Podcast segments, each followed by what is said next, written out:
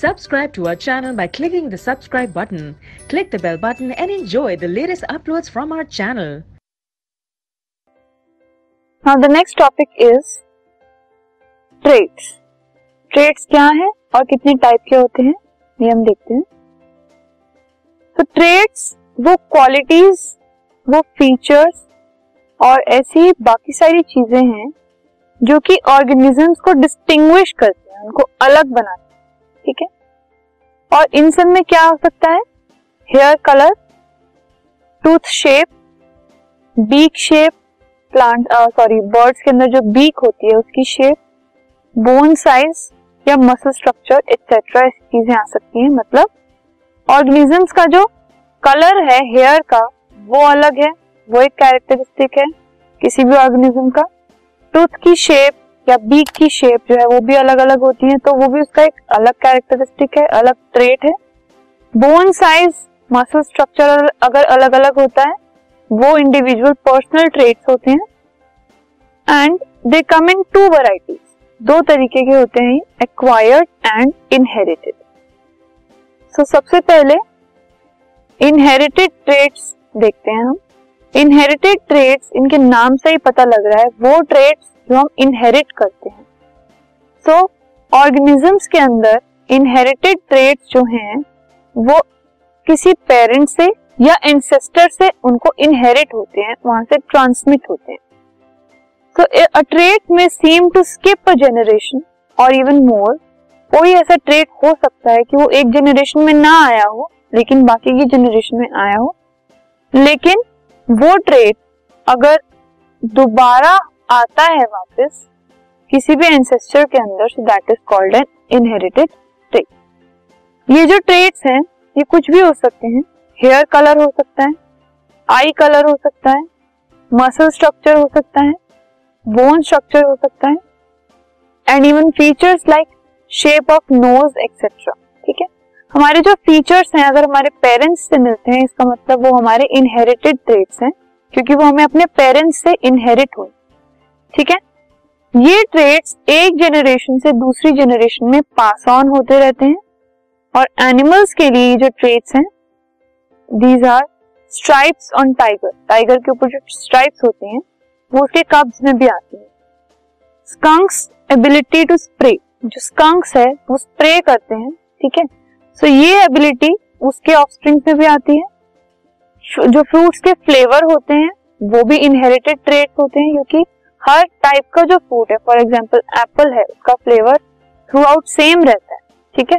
तो ये एक इनहेरिटेड ट्रेट है from different apple trees all plants and animals that reproduce pass on traits to their offspring जो भी प्लांट्स और एनिमल्स रिप्रोड्यूस करते हैं, वो ट्रेट्स को पास ऑन करते ही हैं अपने offspring for example widow's peak or not ये जो हेयर के आगे, जो हमारे फोरहेड के ऊपर, जो वी शेप अगर हमारी है हेयर की, या फिर नहीं है, ये भी एक इनहेरिटेड ट्रेट है।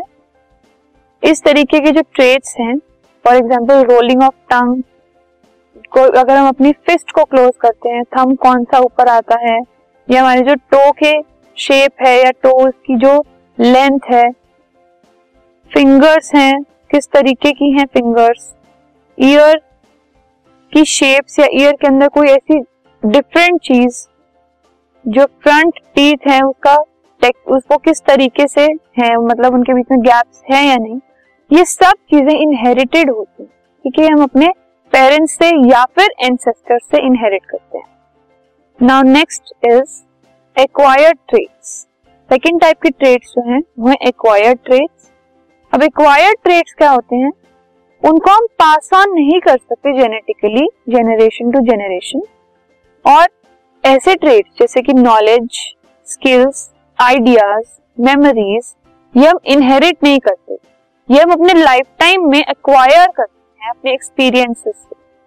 These include things such as larger muscle size from exercise अगर किसी की एक्सरसाइज करने की वजह से मसल साइज़ इंक्रीज हुआ है तो ज़रूरी नहीं है कि उसके प्रोजिनी में भी वही लार्जर मसल साइज़ जाएगा, क्योंकि वो उस पर्सन ने एक्सरसाइज की वजह से या कुछ एक्सपीरियंस की वजह से अपनी सराउंडिंग्स की वजह से एक्वायर किया या फिर और from avoiding predators behaviours that help an organism to survive कुछ बिहेवियर्स ऐसे बिहेवियर कभी भी इनहेरिट नहीं होते हैं। कुछ ऐसी चीज़ें थिंग्स लाइक कहाँ एनिमल्स हाइड करते हैं या एनिमल्स किससे हाइड करते हैं? उनके बिहेवियर्स ये सब एक्वायर किए जाते हैं एक्सपीरियंसेस से। फॉर प्लांट्स ये जो एक्वायर्ड ट्रेड्स हैं, ये क्या हो सकते हैं? Bending because of wind wind की वजह से अगर कोई प्लांट्स बेंड होते हैं, या फिर इंसेक्ट बाइट्स की वजह से जो ग्रोथ होती है, ये सब चीज़ें एक्वायर्ड हैं जो कि एक सराउंडिंग के ऊपर बेस्ड ठीक है? ये generation to generation pass on नहीं किए जा सकते। अब जो acquired trait they can not be passed on from generation to one generation to the next इससे इसका एक एग्ज़ाम्पल देखते हैं हम, ठीक है? Now if the population of beetles increases अगर बीटल्स की पॉपुलेशन बढ़ जाती है और प्लांट्स जो है वो डिजीजेस से अफेक्ट हो जाते हैं तो जो बीटल्स हैं, उनको प्लांट नहीं, अपने फ़ीड करने के लिए फ़ूड नहीं मिलेगा क्योंकि वो प्लांट्स खाते हैं। अब प्लांट्स भी डिजीजेस से इफ़ेक्ट हो गए हैं बीटल की पॉपुलेशन भी बढ़ गई है। अब इससे क्या होगा? बीटल की पॉपुलेशन कम हो जाएगी क्योंकि उनको खाने को नहीं मिलेगा। और उनका जो बॉडी वेट है, वो भी कम होता जाएगा धीरे धीरे if after a few the availability of food increases कुछ टाइम के बाद अगर फ़ूड की अवेलेबिलिटी बढ़ जाती है तो उनका जो बॉडी वेट है बीटल का, वो भी बढ़ जाएगा क्योंकि उनको प्रॉपर न्यूट्रिशन मिलेगा। अब ये एक्वायर्ड ट्रेट है। इसको हम पास ऑन नहीं कर सकते जेनरेशन टू जेनरेशन क्योंकि इसमें जेनेटिक कॉम्पोजिशन नहीं बदला एनवायरमेंट बदल गई। ठीक है?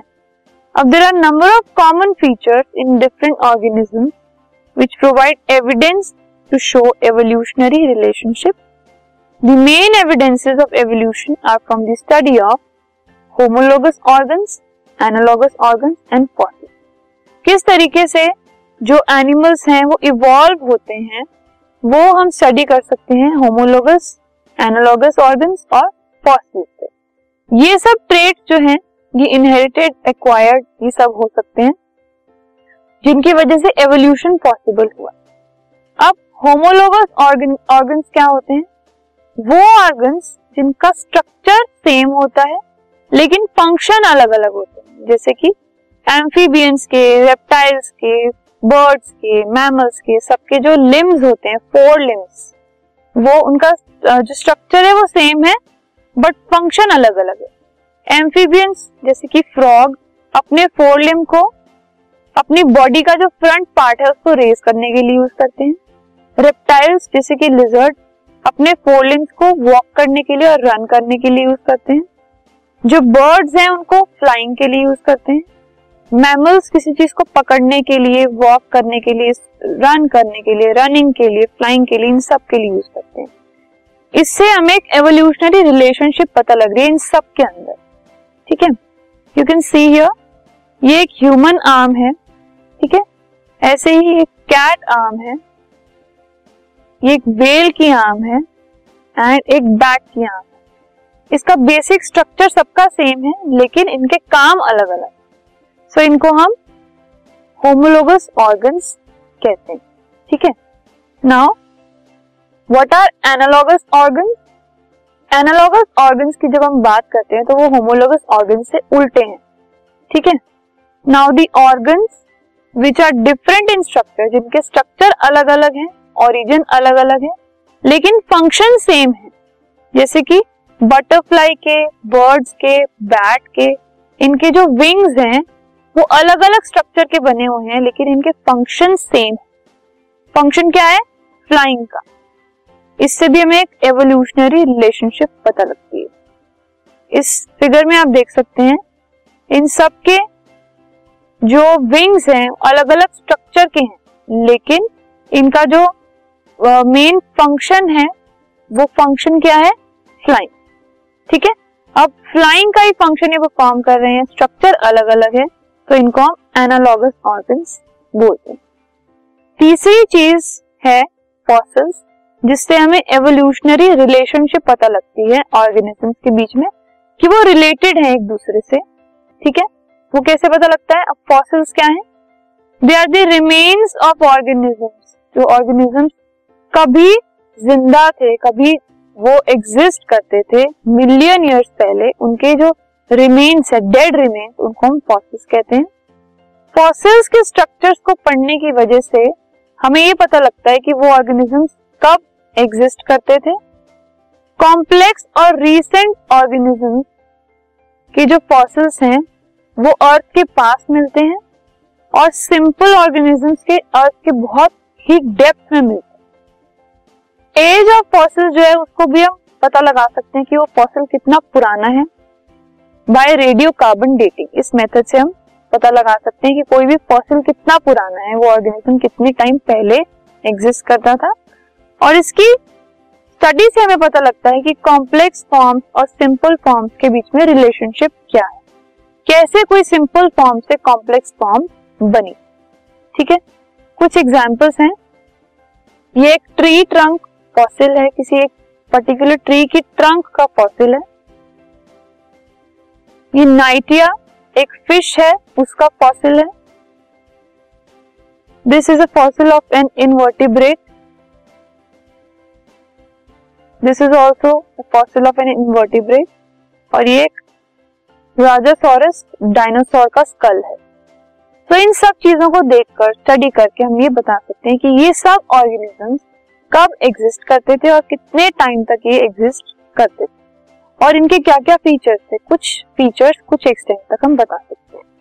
So this is all about traits and जो भी एवोल्यूशनरी रिलेशनशिप्स हैं, वो कैसे हम बना सकते हैं एक ऑर्गेनिज्म और दूसरे ऑर्गेनिज्म के बीच में।